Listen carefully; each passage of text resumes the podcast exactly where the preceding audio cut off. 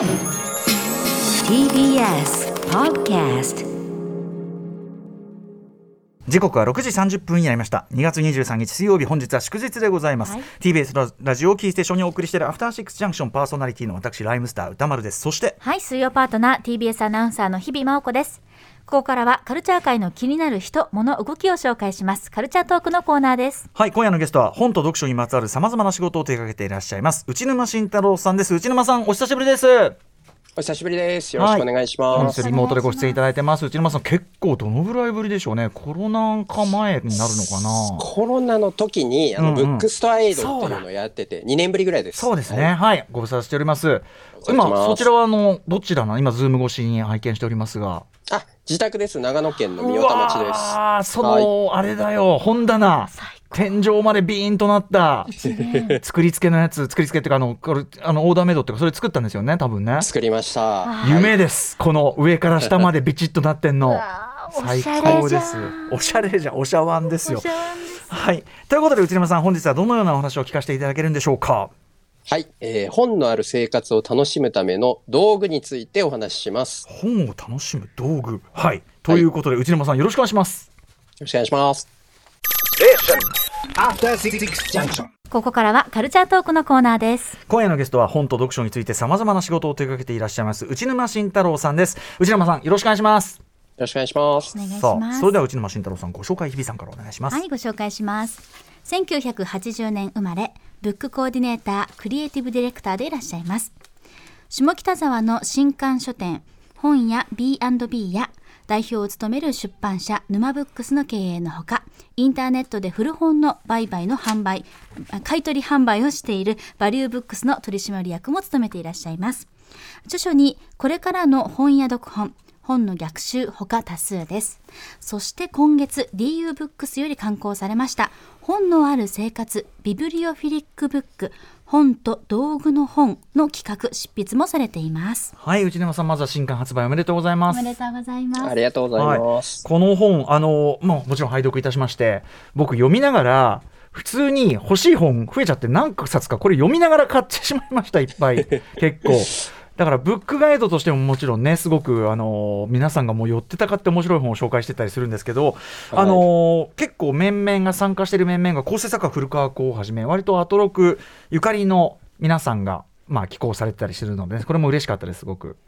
はい、はいありがとうございます。本当いろんな方にご協力いただいて。ねえはい。はい、ということで改めてこれあの本と道具の本ということですからどういうことってねなる人もいると思うんですけどどんな本なんでしょうか、はい。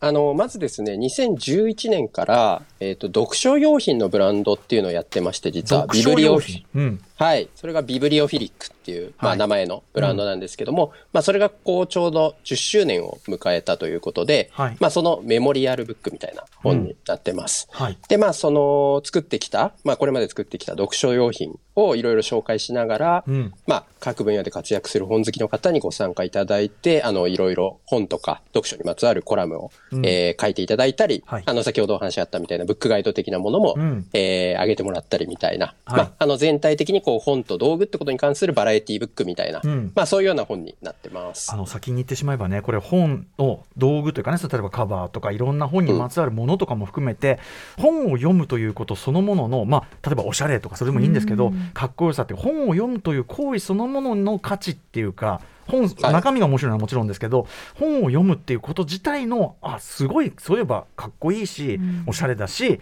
なんていうかな豊かだしなんかその行為全体に目を向けるような本にもなっててすごく。はい。うん、なんか普段あんまり意識してないレベルで本を読むということみたいなことを考え直すようなそういう本にもなっててすごいそこも良かったです。いや、ありがとうございます。はい。うんいはいろんな人に、うんはい、読んでほしいです。内沼さんあのこのビビュールフィリックのディレクターも務めてらっしゃるということなんですね。はい、そうです。うん、内沼さんすごいとにかく本にまつわる仕事がねそこもやってんのかみたいな。はいうん、実はやってました。ねはいえー改めてではこのビブリオフィリックというこのね、えっとはいブランドというかメーカーのあのプロフィールのご紹介もしておきましょはい。積まれた本にちょこんと座りこっちを見ている黒猫のロゴマークが目印です。ビブリオフィリック。本のある生活を楽しむためのブランドです。内沼さんとコンパウンドの小田裕太さん、ディスクユニオンの広畑正彦さんの3人が中心となり、2011年に設立されました。2012年には世界最大級のデザイン賞レッドドットデザインアワードを受賞。現在では丸善純駆動書店紀ノ国屋書店蔦屋書店をはじめ100店舗以上の書店で取り扱いがありこれまで手掛けたアイテムは800点以上にも上ります。ちなみにこのロゴマークとなっている黒猫さんの名前はまだないということです。粋ですねここね、はい、えーさあということで、えー、2012年お三方で立ち上げられたビビリオフィリック、えー、なぜこういうことを始められたんですか？はい。あのーまあ、きっかけは、僕は最初はディスクユニオンの、まあ、レコード屋さんと知られてます、はい。として知られてますけれども、うん。ジャズ東京っていう、まあ、ジャズの専門店がありまして、はい。まあ、それが世界一のジャズ専門店を作るっていうことで、その中に本の売り場を作ってほしいっていう、はい。まあ、依頼を受けたことがきっかけでディスクユニオンさんとお仕事をするようになって、うんで、その中で、やっぱあの、先ほど名前があった広畑さんっていうのは、まあ、ディスクユニオンの社長なんですけれど、ほうほうほう。まあ、あの、まあ、今ほどアナログレコードの復権みたいなこともまだなかった中で、まあ、CD の売り上げ低迷してるみたいな、まあ、時代感の中で、はい。まあ、音楽の本とか、音楽に関する出版とか、うん。そういうまあ新規事業にトライしていきたいみたいなうん。ところで、まあそういえば本の周りの道具ってないんですかみたいなことを社長に聞かれてあ、それはちょっとそういうブランド作るの面白いんじゃないかっていうふうに、僕もちょうどその書店の雑貨売り場っていうのはええ。なかなかあんまり面白くないので、どうにかしたいなと思っていたタイミングだったので、なんか一緒にやっていきたいねっていうことで2011年にあの始めたブランドです。確かに本屋って、まあ、文房具が売ってたりとか、まあ、ちょっとしたねカバーなりなんなりっていうそのまさに本を巡る道具っぽいことをね売ってたりしますけどなんていうかなそこの一角があんまりいけてないとまあ本屋全体、まあ、本屋全体がだからそのなんていうかなあんまり読む人少なくなってきてるなんてことを言う中で、そういうところにもっとこういけてる場所にできる可能性あるんじゃないかみたいなそういうことですかね。いや、もうまさしくそうなんですよね。うんはい、そう思って始めたっていうところですね。うんで、えーこれ手掛けたアイテム800点っていうことありましたけど今どんなし商品がこう主流主力として今上がってるんですか？はい。あの、まさしく今おっしゃっていただいたブックカバーっていうのが一番主力の商品で、はい。で、まあそれ以外にもちょっとそのブックカバーにこう、あの、なんですかね、保護できるようになってるブックポーチっていうやつとか、うんうん。まああとは家に本を飾るブックスタンドみたいなやつとか、うん。はい。まあ本をこう暗闇で読むライトとかですね、うんうんまあ、しおりとか付箋とか、いわゆるイメージつくようなものであったり、あと変わりど、変わったものだと、うん。あの、古本をこう、くるんでおく、あの、半透明のグラシンペーパーみたいなやつとか、はいうんあと、本棚をですね、掃除する、その本棚の埃を取るブラシみたいなやつも、あの、本棚専用のブラシみたいなやつとかも実は隠れた人気商品だったりとかして、まあ、読書にまつわるいろいろ周りの道具何でもっていうような感じで、うん。あの、まあ、書店さんに卸したり、あとはウェブで直販でも、あの、販売したりしています。なるほど。これあの今回のねあのビビリオフィリックブック読んでも思うんだけど確かにそういうこう本の周りのものとか例えばこのカバーが可愛いからつってブックカバーを買い、うんそしてこのブックカバーで何か読みたいからというで本を買うとかそういう順番でその読書っていうか、その習慣の中に入ってくる人いて全然いいですよね。もうまさしくそうなんですよ。もう、すごいおっしゃる通りで、うんうん僕もイメージしたのは、うんアウトドアブランドみたいなやつ作るといいなと思ったんですよね。はいはいはい。なんかこう、あの、このテント建てたいから、ちょっとキャンプしたいみたいな、うんうんうんうんこの釣り竿が欲しいから、ちょっとこう、釣りをもっと本格的にやりたいとか、はいなんかそういうものと同じように、やっうんぱ読書っていうのも、こう、趣味として入っていく入り口に、うんそういう可愛いブックカバーとかがあるといいなっていうようなことをやっぱうん思って、はい、立ち上げた感じなんです。僕はこのね話はすごく他の業種とかにもすごく置き換えられる重ねて考えられる話だと思っていて例えばあの小さい町の映画がミニシアターとかもちろん苦戦してる大変なの分かるけどなんかそういう中でこうまあグッズというのも一つの道だしなんか映画館を何かおしゃれに飾るでもいいしなんか分かんないけどみ映画を行くという行為そのものが例えばいけてるって感じられたり、まあ、演劇もそうだし、でまさに本を読むという行為そのものがかっこいいっていうそう思えなければ新規の人なんか入ってくるわけないじゃんっていう、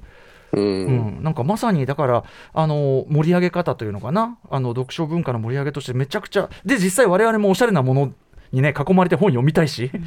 そうなんですよ。うんうん。先ほどあのアウトドアっておっしゃってましたけどあのこのはいブックカバーでアウトドア、なんていうの？アウトドアデイバッグというかその風のリュック風のデザインのあれもね人気商品としてありますよね。そうなんです。結構そのまま外に持って行って、うん。あの、引っ掛けて、カラビナでこう引っ掛けて、よ外で読んでくださいみたいなやつですね。あれあれめっちゃ可愛い、もうだからあれはもうものとしてうん。ねすごく可愛いしじゃあこれに何入れてみたいなのも思うしそうそうねそう。なんかブックカバーって本当に本に着せるお洋服みたいなそう。あ感じですよね。そういったその商品が一緒にあると本屋さんもただ本を売るんじゃなくて本を読むという行動を売ることができると思うので、なんか本当素晴らしいなって思います。うんさすが内沼さんとしか言いようがございません。いえいえ、はいとんでもございません。うんはい。でちょっとね、あのー改めてなんですけどその内沼さんがその見てきたそのビビラフィリック立ち上げのねところでその本屋さんと雑貨その内沼さんが見てやっぱりもうちょっとこうやりようがあるんじゃないかなっていうあたりもうちょっと具体的にどういう状況だだったま要するに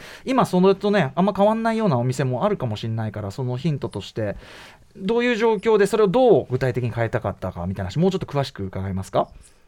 そうですね。あの、まあ、昔から、昔ながらの本屋さんをイメージしたときに、うんこう、いわゆるこう、文具を併設している、文具屋さんはい。が隣にあるみたいな風景って、うん。まあ、昔からよくあったと思うんです。あと、はい。レンタルビデオがあるとか、ええまあ、そういうのあったと思うんですけど、はい。まあ、そこに、こう、あの、ビレッジヴァンガードみたいな存在がその後時代的にはやってきて、それが、まあ、創業1986年ぐらいなんですけど、はい。まあ、日本中に広がっていったのが大体90年代入ってからで、はい。で、そ、それ以降、なんかはい。2000年前後には、やっぱ大きい書店さんみたいな中にも、うん。ちょっとずつこう、ただの文具っていうだけじゃない、もうちょっと広い意味でのこう雑貨みたいなものが、はい。まあ取り扱いが始まっていったんですけど、まあそういうところで売ってるブックカバーみたいなのも正直こう、うん。なんていうんですかね、こう営業されたから使ってるみたいな感じの、うんうんうん。まあちょっとした、こう、あんまりこう、うんうん。まあ正直、あの、本屋さんが能動的にセレクトして選んで素敵な雑貨みたいなのは、まあうん。なかなかない時代が長かったと思うんですよね。で、まあ、あの、例外的になんか京都の経文社さんとか、うんうん。こう、可愛い雑貨をちゃんと選べる本屋さんっていうのもあったんですけど、はい。まさにまあ、やっぱり本屋って本を選ぶのが仕事なので、うん。うんその雑貨を素敵に見せるみたいなことが、うん。まあ、得意なわけがないというか、大多数はと思うんですよね。そう、そういう中で、まあ、これ置いとけば間違いないだろうみたいな、うんうん。あの、読書用品のブランドっていうのをちゃんと作れば、はい。それはなんかどんな書店さんに置いても、うん。こう、これは間違いないよねっていう、まあ、ブックカバーであるとか、はい。ちゃんとした本の周りの、あの、いい感じの道具を、うん。まあ、作ることができたら、まあ、その、これからの書店の風景みたいなのをまさにこう、ちょっとずつ変えていけるんじゃないかっていうか、まあ、そういうようなことを思ったっていうのが、まあ、この立ち上げた時の状況で、まあ、そこから10年やってきて、はい。まあ、やっとちょっとその書店の店頭にこう馴染んできたみたいな感じですかね。うん。つまりそのすごく、まあ、例えば若くて意欲がある書店さんがいあの委員さんがいてっていう例えばあのイケてる本屋いわゆるこうなんかこうセレクトしてあったりとかそういうとこだけじゃなくて、うん割と普通の人がどんな地方都市とかでも利用するような大型書店とかであってもなんかこうあそこにあれあるからっていうそのなんていうかな全体のイメージの底上げになるようなそこも考えてらっしゃる割と広い流通も含めてっていうことですかね。そうです、そうです。はい。まさに、その本屋っていう場所がちょっとこう楽しくなる。まあ、あとはやっぱ書店、本自体の売り上げが下がってるってこともあるので、うん本屋さんから取ってみれば、まあ、本よりももうちょっと利益率のいい商品として雑貨なら出せるので、そっかまあ、そういう意味でも、こう、商売の、まあ、一つのこう、まあ、副業っていうか、うんうん。なんていうんですかね、はい。こう、ちょっと副商材として、あれ売るともう少し利益が入るんだっていうようなものでいいものを作れれば、はい。まあ、ちゃんと広がっていくんじゃないかなっていうような考えもありました。うん、でも実際なんか最近そういう意識が増えてるところが多いのか普通の割と本屋のチェーンなんだけどあの要は文房具も豊富に置いてあるから、例えばボールペン選んでから本も見て、うん。みたいなそういう動線っていうのがなんか前よりは増えた気がしますやっぱり。いや、やっぱり本当この10年で結構その辺は変わってきたなっていうふうに思いますね。うん。そのさっきのビレッジヴァンガードとかもそうですけど、はい。あと無無印良品さんがやってる無地ブックスとか、うんうんうん。まあそういうものも含めてやっぱりその雑貨と本を組み合わせてみたいなのの風景もだいぶ変わってきたので、まあそういう中で、まあそういうビレバンとか無印とかじゃなくても、うん。うんそのいい感じに組み合わせられる、うん。まあ雑貨って言ったら、まあはい。まずはこう本にまつわるものだろうっていうところで、あの、やってもらえる商品に、まあ、なってきたなって感じはありますいやね。まさに内沼さんたちのね活動が実を結んだ、そして僕も改めてねディスクユニオンいい仕事する、ディスクユニオン。そうもなんですよ。DU ブックス俺今ねもう DU BOOKS と左右社。もうほんといい仕事。いやー。出すみたいな。いいですよね。いや、うん。本当いい本どんどん出てるんで、うん。そう。DU ブックスもすごいいい出版社になってきましたね。うん。DU ブックスもまさに、あの、ちょうど同じくらいのところに立ち上がって、はい。もうすぐ、あの、10周年とかそんな感じなんですけど、うん。うん。ねえ、いやだからなんかあの全てがすごくうまく噛み合ってこうなんか全員がハッピーになるこうなんかビジネス展開になってるなっていうのがすごいビブロあのビブロフィリックさん見てると思いますね。いや、はい、うんありがとうございます。さあそんな中ですね、えーぜひこれあの内沼さんのですねこれ、うん一押しの読書アイテムみたいのがあれば意外とみんなこれがあるといいかもよみたいのがあればちょっと一つ教えていただきたいんですが。はい。まあ、やっぱりブックカバーっていうのはすごいメジャーでなんですけど、もう一歩踏み込んだ、あってもなくても良さそうなものとして、はいい、いなと思ってるのは、こう、ブックスタンドっていうやつでしブッてク、スタンドはい。はい。まあ、これはいわゆる、こう、本を、こう、面で出しておくための、こう、スタンド、本を立てて置いとくためのスタンドなんですけど、まあ、その本のある生活っていうのが、まあ、今回この本のタイトルでもあるんで、ええ。まあ、それがあると生活の中に、まあ、本って結局棚に詰めるか、こう、まあ、こう積んでおくかしか普通はないと思うんですけど、はいまあ、そこにこう、面を出して置いておける道具があると、例えばそれをトイレに置いといたら、はい。なんかこれは読みかけの本置いとこうとか、うん。うん。まあ、玄関にちょっと気に入ったかっこいいビジュアルの本を飾ろうとか、はいはい。なんかその生活の中で本っていうのをもっとこう、まあ、活かしていくっていうか、使っていくというか、に。自分の目にこう飛び出すような場所に置いとくみたいうんうん。な意味で、その、スタンド1個あるだけで、はい。実はこう自分と本っていうものとの付き合い方がうんうん。お部屋の中で変わってくるっていうか、はいはい。なんかそういうようなものとして、あの、お勧めしたいなと思いますね。いやこれいい。あの要はレコジャケねあの生かすデザインのジャケとかやっぱりこう面出しで置いときたくなるけど、それと同じく本だって、うん。ねこの想定いいなとかこの表紙いいなはもちろんこうみ目につくとこ置いときたいし、うん。あと僕なんかねあの来週来るこの人の本を読むべしみたいなのいっぱいあるんで その人を、ね、今週のかね課題として、うん、今週の次回のゲストの方みたいなね、うん。面出しでネクストバッターズサークルに置いとくとか、なんかすごいありかもしありですねそれね。なんかちょっと絵画的に文あの本を使えますよね。なんかうん。季節によってちょっと置いておく面出ししておくものうもん。変えても楽しそうだし、そうよ、うんなんかももったいないですよね。面を出さずに置いとくのも。ね、うん。せっかく素敵な、ていうか物としての本をせっかく持って電子じゃなくているんだったらその物面をもうねそこを味わい尽くしたいもんねそれはね。そうと思います。うん、アピールアピール本が置いてあるね、うん。トマス・ピンチョン置いてあるみたいなそういうのがやっぱりね。うん、いいかもしれないってことですかね。はい、ということであしかも意外とお安いというか物としてはシンプルなもんな1000円ちょっととかで買えるんですか、ね。はい、そうですね。もう1000円しないぐらいで買えるようなものです。これ、はい。これ早速使えるやつかもしれない、ううん。んうん。もうすぐすぐ積むから。ね。コーヒー平積くないにねなっちゃうから。うん、あと他になんか意外な人気商品とかありますか、うん。うんうんいや、これがさっきもちらっと言ったんですけど、その本棚を掃除するブラシっていうやつおうおが、実はもう超人気商品で。そうなんだ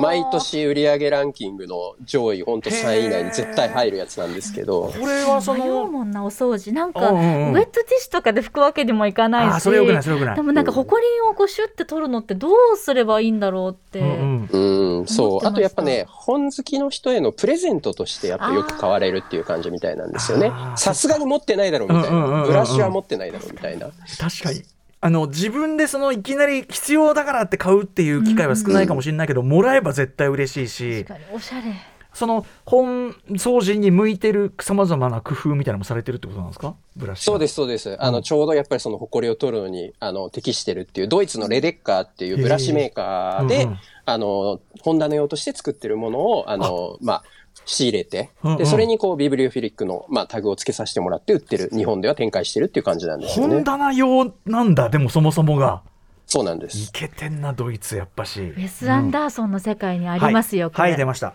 すすべての正解ウェス・アンダーソン。